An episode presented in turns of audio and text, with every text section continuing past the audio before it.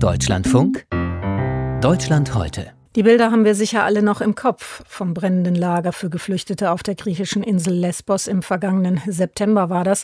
Das Lager wurde völlig zerstört. Deutschland erklärte sich zur Aufnahme von Bewohnern bereit. Viele Kommunen signalisierten ebenfalls Bereitschaft, Migranten aufzunehmen.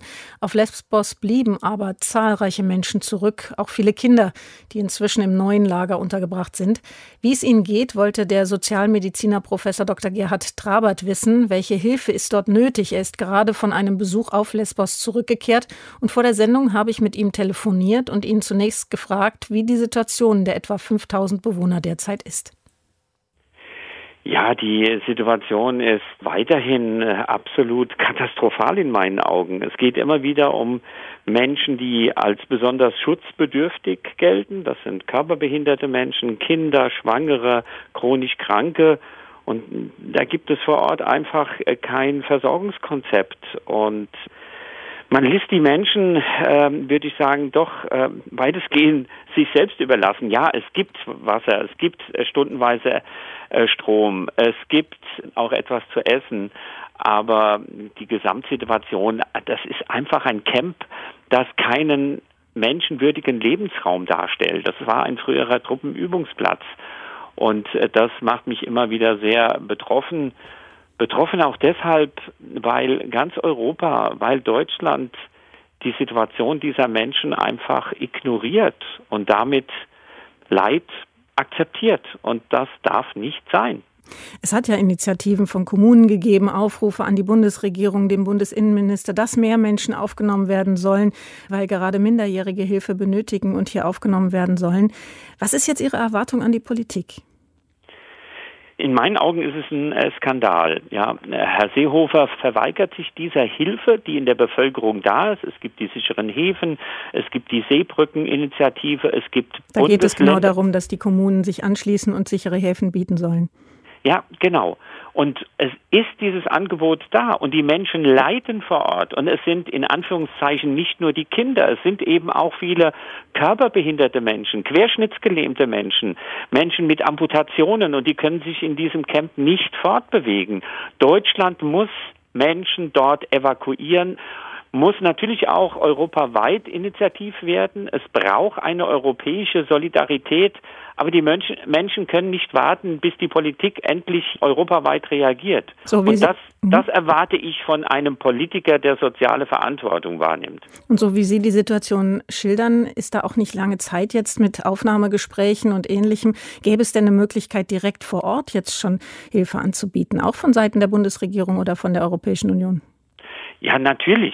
Die Versorgungssituation, also man darf zweimal die Woche für 5 Minuten duschen. Die Toiletten sind nicht behindertengerecht. Die Ernährung, das wird uns immer wieder vermittelt, ist nicht wirklich ausgewogen. Ich habe so viele Kinder gesehen, man sieht einfach das, was sie erlebt haben, in ihren traurigen Blicken. Ja, und da muss jetzt gehandelt werden. Sie müssen menschenrechtskonform untergebracht werden. Und das geht nur in anderen Unterkünften europaweit und in Deutschland.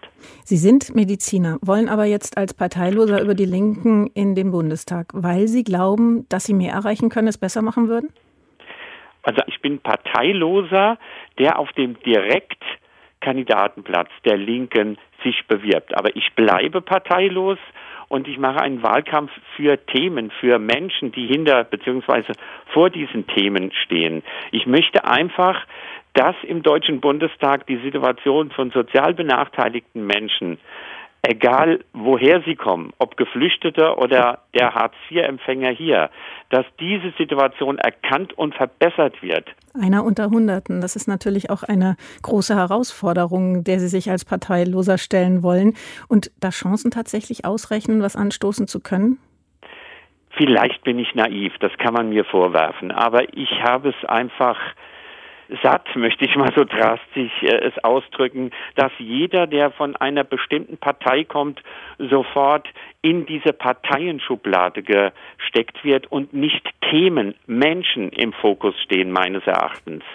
Ich werde versuchen, hier Akzente zu setzen, aber natürlich kann man mir vorwerfen, das ist ein ganz anderer Weg und das ist ein naiver Weg. Aber die Träume von heute sind die Realität von morgen. Man muss einfach etwas wagen und man muss einfach wirklich die Interessen von Menschen noch stärker vertreten, die eben am Rande unserer Gesellschaft sind. Sie kümmern sich in Mainz um Menschen, die keine Wohnung haben, um Arme, versorgen sie medizinisch und schaffen das noch, wenn sie in den Bundestag kommen sollten?